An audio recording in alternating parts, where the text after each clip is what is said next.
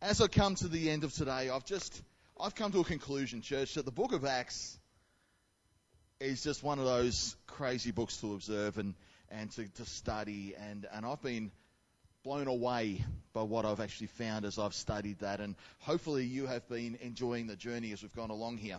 We've seen in Acts that the church has been challenged on a bunch of fronts. It's had to find some creative solutions on a number of occasions. It's grappled with deep theology and somehow come unscathed out of it. It's had threats inside and out come against it, and it has stood strong. If we were to graph, graph out its growth, if we were to make it a business model, you'd always see an upward scale, an upward thing going on there. And even when toughness came, when persecution came, it would actually spike because of what God was actually doing. It also had its flaws. There are elements of the first century church which would probably not fly on, in a Western church conflict, uh, uh, context. Would you agree? Some of the things they did there we probably couldn't do today, not to the same extent. There are scholars today who even consider some of the everyday behavior of the early church as perhaps even a little bit misguided. Perhaps they were thought, gee, they probably didn't do the right thing in the first place. It's quite interesting. But there are some significant strengths, some significant patterns.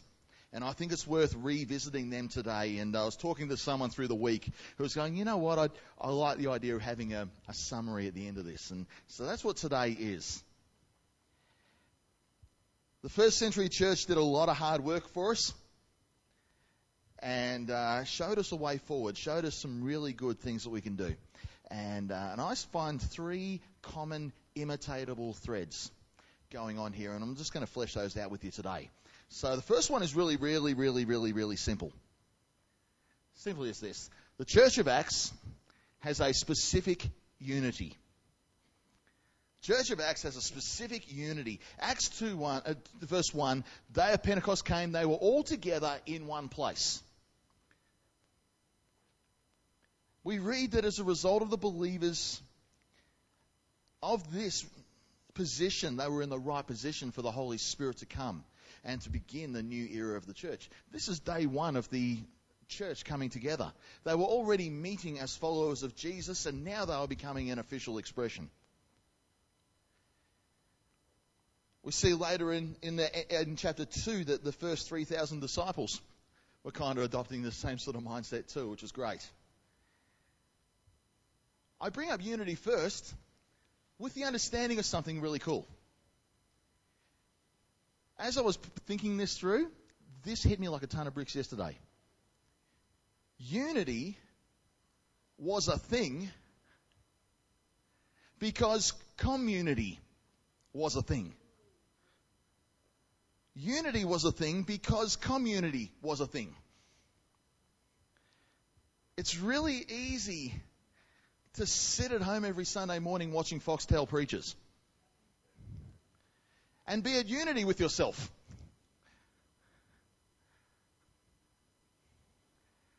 But Christianity in Acts is not expressed outside of community. You didn't become a Christian without joining its community. And baptism was the base expression of that. So, because community matters in Acts, so must unity. And it's a specific type, too. As we explore Acts 2, we know that the journey of reading that passage is actually a little bit less arduous than the journey it took to write it. It's believed that Luke was gathering all his research about Jesus and the very beginnings of the church in the time that he came back to Jerusalem with Paul. Not long before Paul's arrest, um, but definitely many years removed from Pentecost. Luke didn't actually have a first hand view of the day of Pentecost events or that early first few years of the church but he'd seen enough and he'd heard enough to observe a church which was somewhat on the same page. You may remember this from week one when I did this, when I introduced the series, but I'm going to go over some ground again. All right? Luke could easily see an element of what he would describe as homos, oneness, singleness. He saw a oneness in the church. There is something that makes them one. And in his eye for detail, he had to ask himself a question How do I define this? Luke is trying to be a historian here. Now, ancient historians had a little bit of um, creative license and, and uh, summarise things, and, and the way they did history and the way they documented things is different to the way we do it today. But he still had an eye for detail. He was also being commissioned by a Roman official, and it's uh, most likely an apologetic document trying to explain Christianity to, to pagans who are trying to work it out. And he goes, How do I define this oneness? How do I make it, how do I describe its striking quality?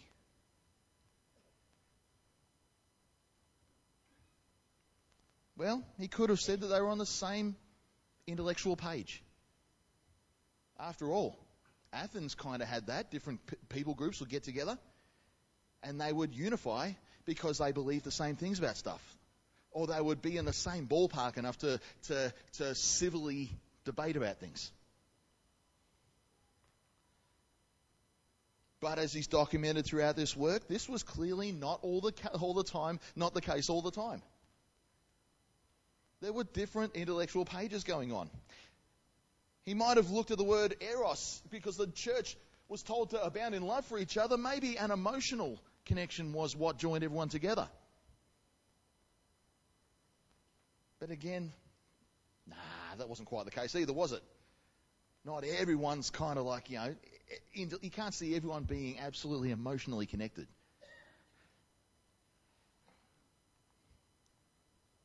Luke had a third option, and it summed up the church perfectly. It's actually a Greek word called thumos. Oneness of thumos. Homothumadon.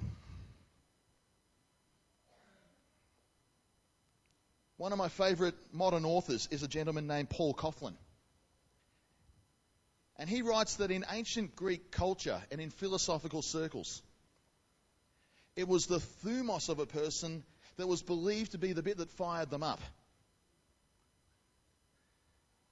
He creatively says this about thumos. Catch this if you're a deep thinker. Thumos is where our head and our heart converge, quarrel, and then put feet underneath our courageous intentions. Get your head around that. Thumos is where our head and our heart converge and quarrel, and then put feet underneath our courageous intentions. In other words, it's a response to turmoil inside. In this reasoning, Thumos would drive a man to help a damsel in distress without giving it a second thought. Thumos would cause a per- person to get fired up in, at an injustice. It was believed the thumos of a man would riot and get mad when things were not going right. Thumos was a thing within a person that caused them to take passionate action in a cause they deeply believed in. The Greeks might have interpreted the actions of Jesus cleansing the temple as an act of thumos. I believe the Christians today who are standing up for the rights of different people are behaving on thumos, the ones standing up, the ones who are who did a, a sit-in and shared communion and sung hymns and, and read out uh, the beatitudes and read out about those those um, those abuse accusations about Manus Island, sitting outside uh, the the uh, prime minister's office and doing that in a peaceful protest, driven by thumos. I, I believe there are people who stand up for unjust things and actually go, you know what, something's driving me. It was the ideal mindset for the church because despite their emotional and intellectual shortcomings, the church was unified in, and one when it came to the cause they were all engaged in. The lesser options could be true, but only to a point. A church united in emotion sits in its own comfort. A big group hug is really hard to break into. To be on the same emotional page means, oh, it is perfectly safe right now, and to bring anybody or anything messy into that is going to mess it up, so let's stay on this one page. Don't change the page in any way. A church united in its own intellect ends up living in disdain for those who don't see it their way. So that even peripheral differences would cause people to be isolated and ostracized. It would also become a very proud church because knowledge puffs up. But a church that unites in cause and drive and passion makes space for all sorts of people and allows them all to find the love of God for themselves and the call of God for themselves. No thumos in the church means no drive, it means no passion. And if it's not found in faith or church, there's actually no reason to be here this morning. If there's no cause, there's no reason for us to form community. We're a community with a cause.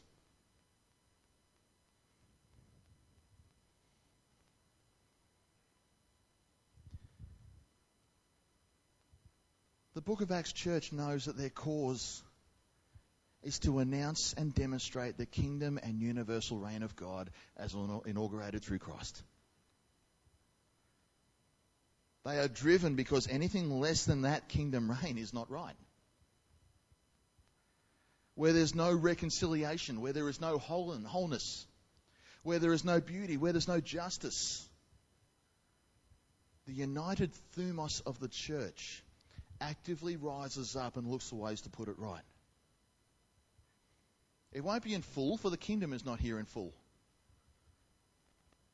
But we announce and wherever possible demonstrate what we can of it.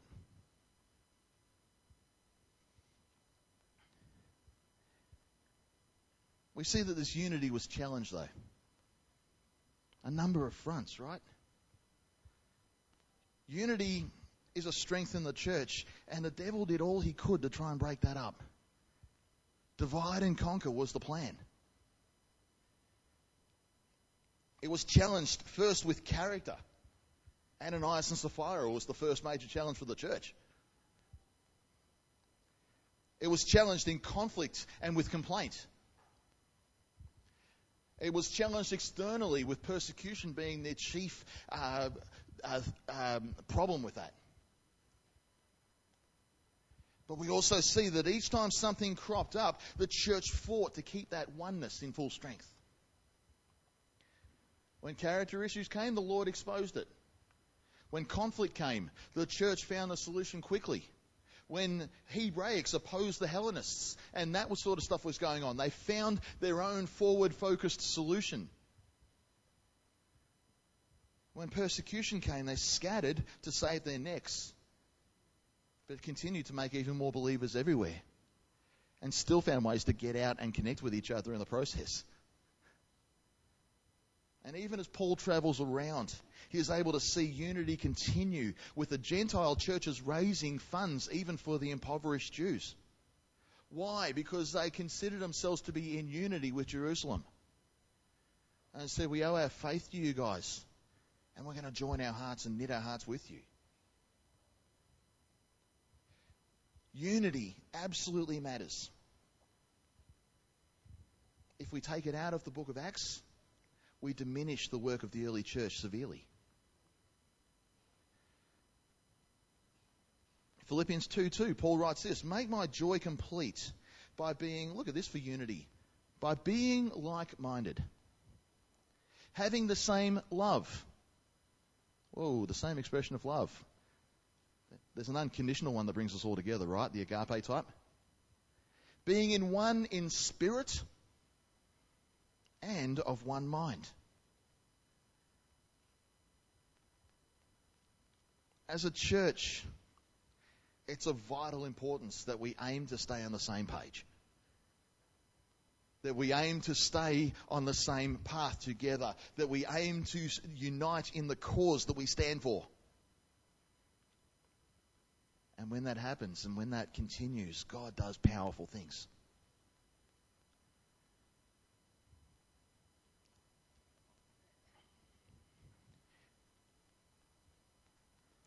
That unity actively created space for the next key thing the reliance on the Holy Spirit. The Holy Spirit is referred to in Acts 41 times. That's a decent amount of, of references. It's a historical work about people, and yet the Holy Spirit is mentioned that many times.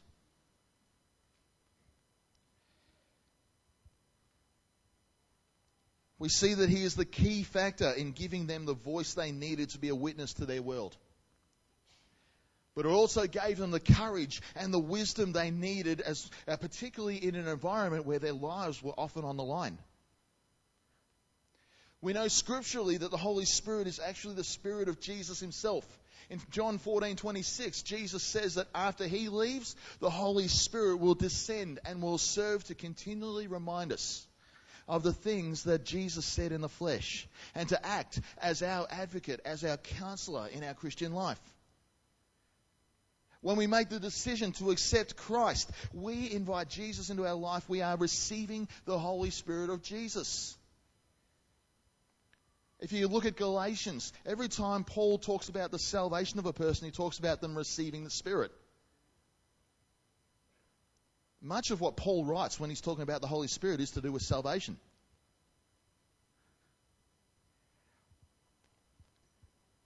But there is also Pentecost. We see a number of events through the book of Acts where believers experience a time of refreshing or empowering, and the Holy Spirit is doing this. We often call this an immersion or a baptism.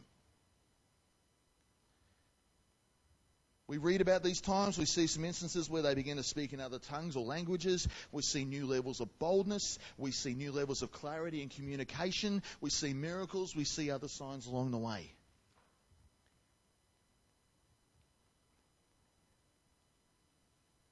Next week, I am going to dedicate my whole sermon to the spiritual gifts. This week, I'm going to leave you with a really simple couple of thoughts here. First up, I believe it is perfectly safe to interact with the Holy Spirit. Particularly because the scriptures say we can't even be saved without His work. But also, the Holy Spirit is heavily featured in the vocabulary of Acts.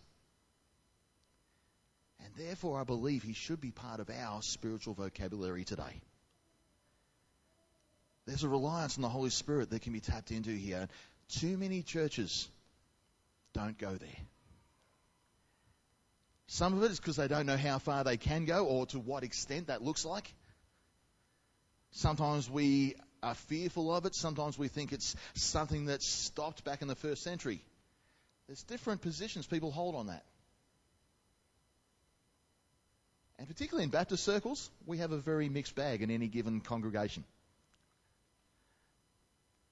So next week, we're going to interact with that. All I will say is the Holy Spirit is there. We can rely on Him. So you have unity, you have the Spirit. The third ingredient then comes after that. A church understands that it exists and it embraces intentional mission. Not something that happens by chance, but something we're intentional about. Acts 1 8 is considered by many scholars to be the absolute foundation stone of the whole of Acts. And it's a spot where Jesus says this You will receive the power when the Holy Spirit comes on you, and you will be my witnesses in Jerusalem and in all Judea and Samaria and the ends of the earth.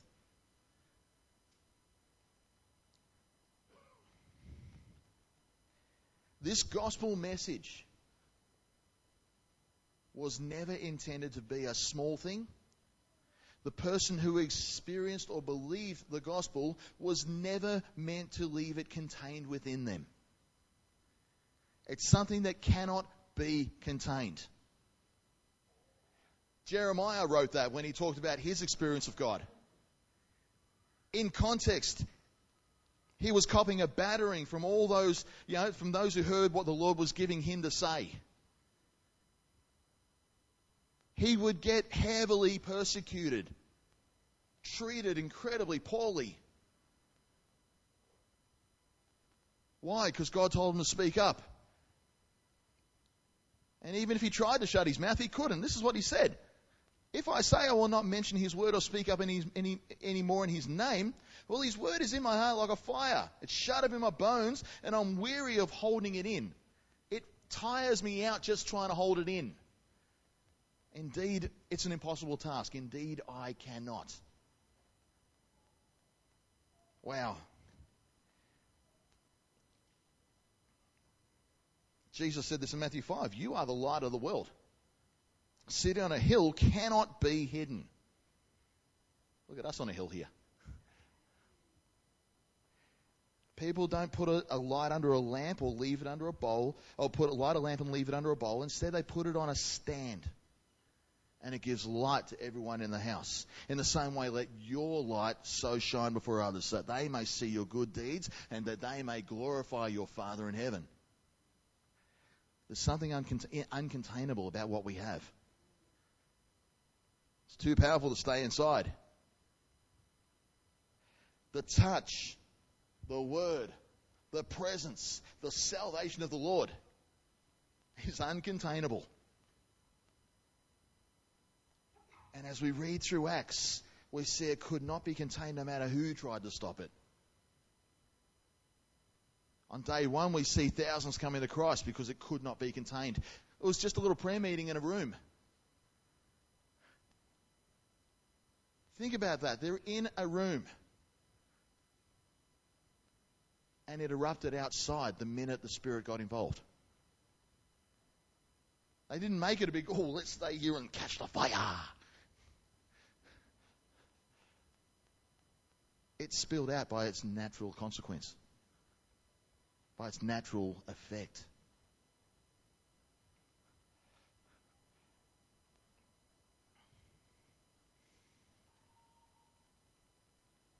Out of Acts, we see that the church embraces the fact that they have a mission field on their doorstep, and it requires and it calls for their witness. And they actively seek to engage with that mission field to see the kingdom of God be extended.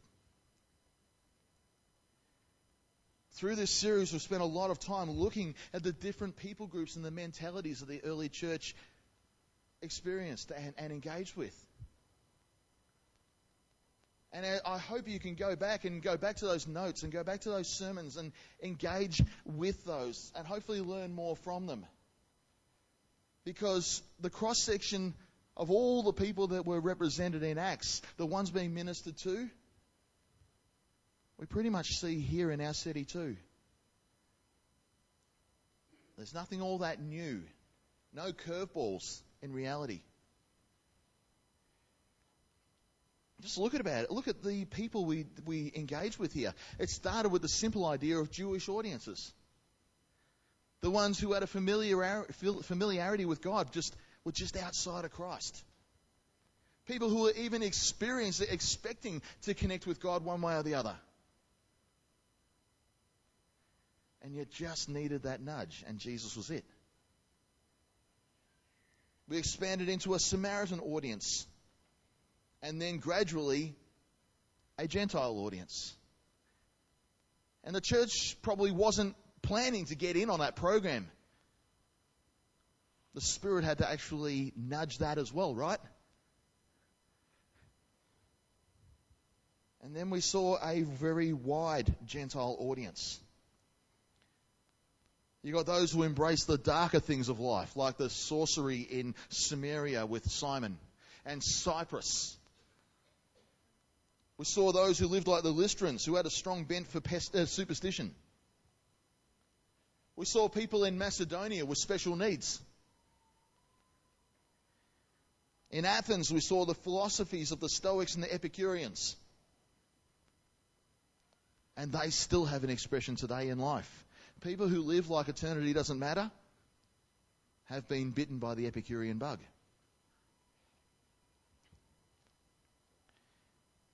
In Ephesus, we saw people living in the wrong baptism.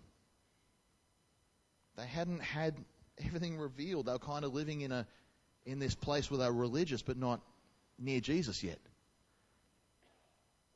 There was others who had a, a second-hand faith. In the name of that Jesus or someone else preaches, come out. Good luck with that. People who had, didn't have a working first-hand knowledge of Christ. And then back in Israel, we see the thinking of Festus and Agrippa. John looked at the power of testimony there. But if you study those two men, they've been around Jewish circles all, a, a long time. When Paul goes, I know you know the scriptures, it was true. They had just been surrounded by a lot of complication and hypocrisy. That's what their experience of religion was. Just took Paul to do a simple thing like Jesus changes lives. Let me tell you about it. To actually break through that.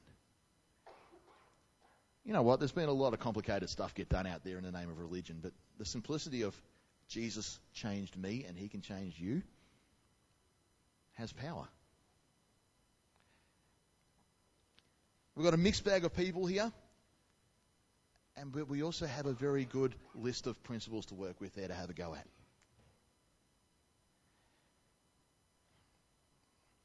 So I'm going to leave it about there. Three key ingredients or principles that, in my opinion, capture a lot of acts.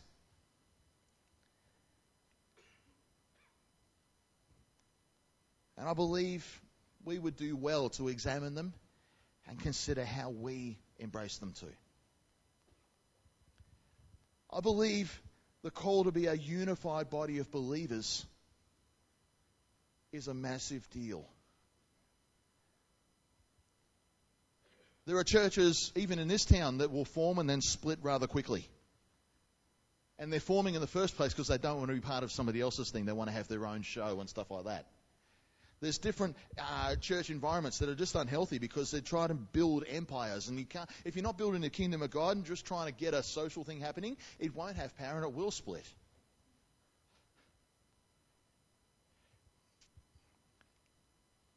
Unity. Unity because we are intentionally part of Christ's community. It matters. And to be unified in a specific way.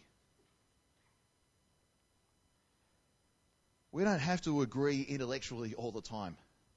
There's a lot of debates going on about a lot of intellectual things in church.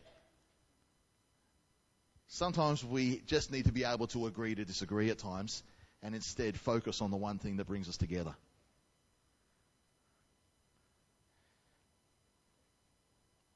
We don't have to be locked in a big group hug either. In fact, it may be a bit alienating if we do. That doesn't mean we don't abound for love for each other. But love is more about how we feel today.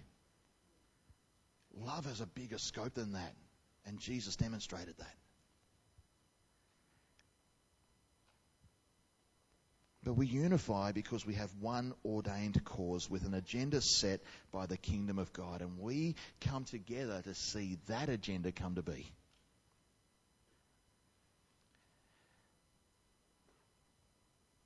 Let's also be a church that is open to the Holy Spirit. Now, this one I'm preaching to the choir.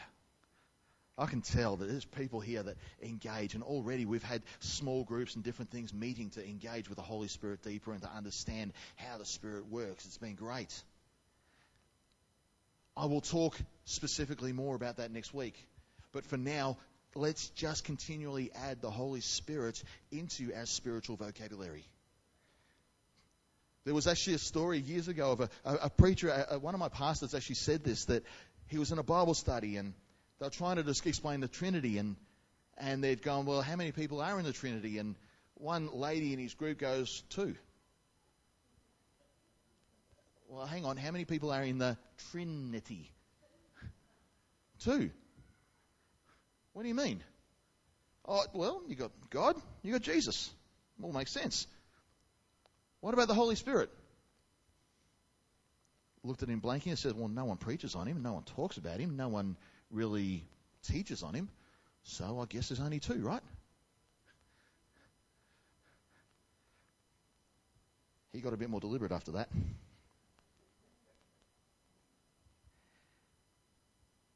And this is a universal call across Australia to get mission minded in our backyards.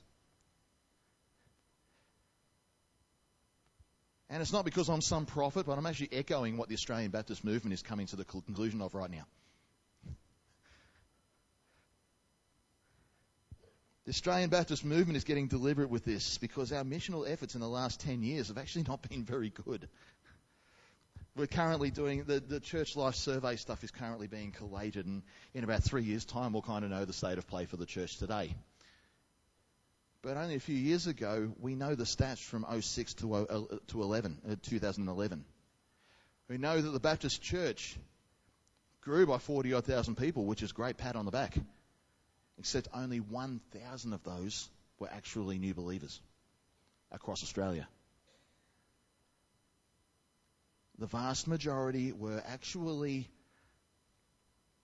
migrants coming to Australia and joining our churches. They say it's either one or two new believers per year for the average thriving Baptist church.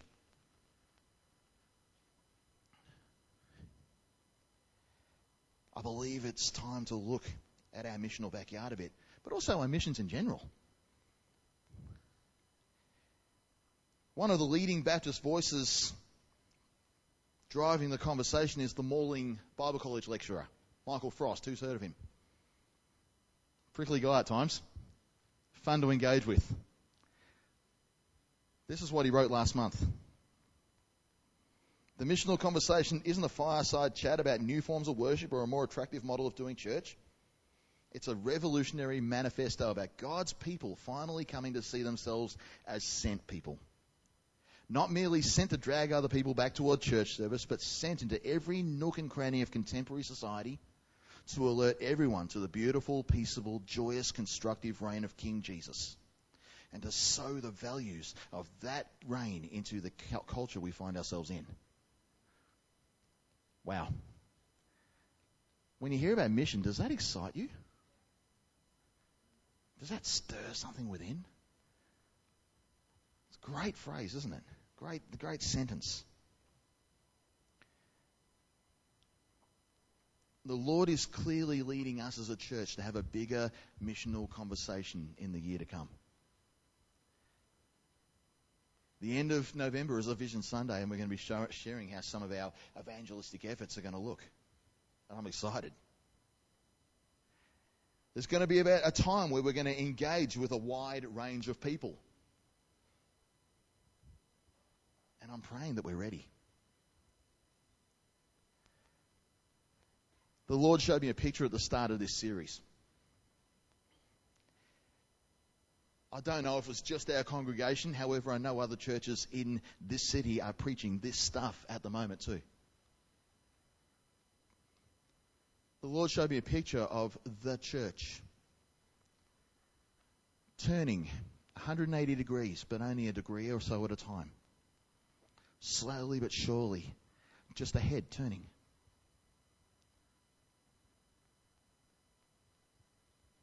And the Lord told me it was a head turning from looking inward to looking outward.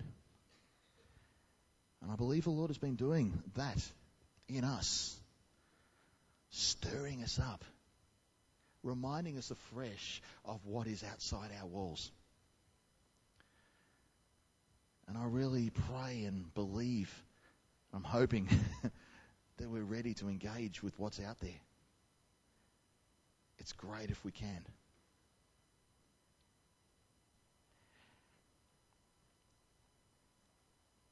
In conclusion, let's be a unified people, actively engaged in Christ's community and pursuing their ordained cause together. to see a church, we see a church, there is a church in Acts that is clearly interacting with the Holy Spirit. And so should we. And we see a church focused on mission, even though it came with a cost. Witness is where we get the word martyr from. Even if it had the ultimate price, they were laying their lives down to be witnesses of the universal reign of Jesus. Unity, spirit, mission. If we want to reenact Acts, I think that's the way to go. Let's uh, call the band up I'll close this off in prayer.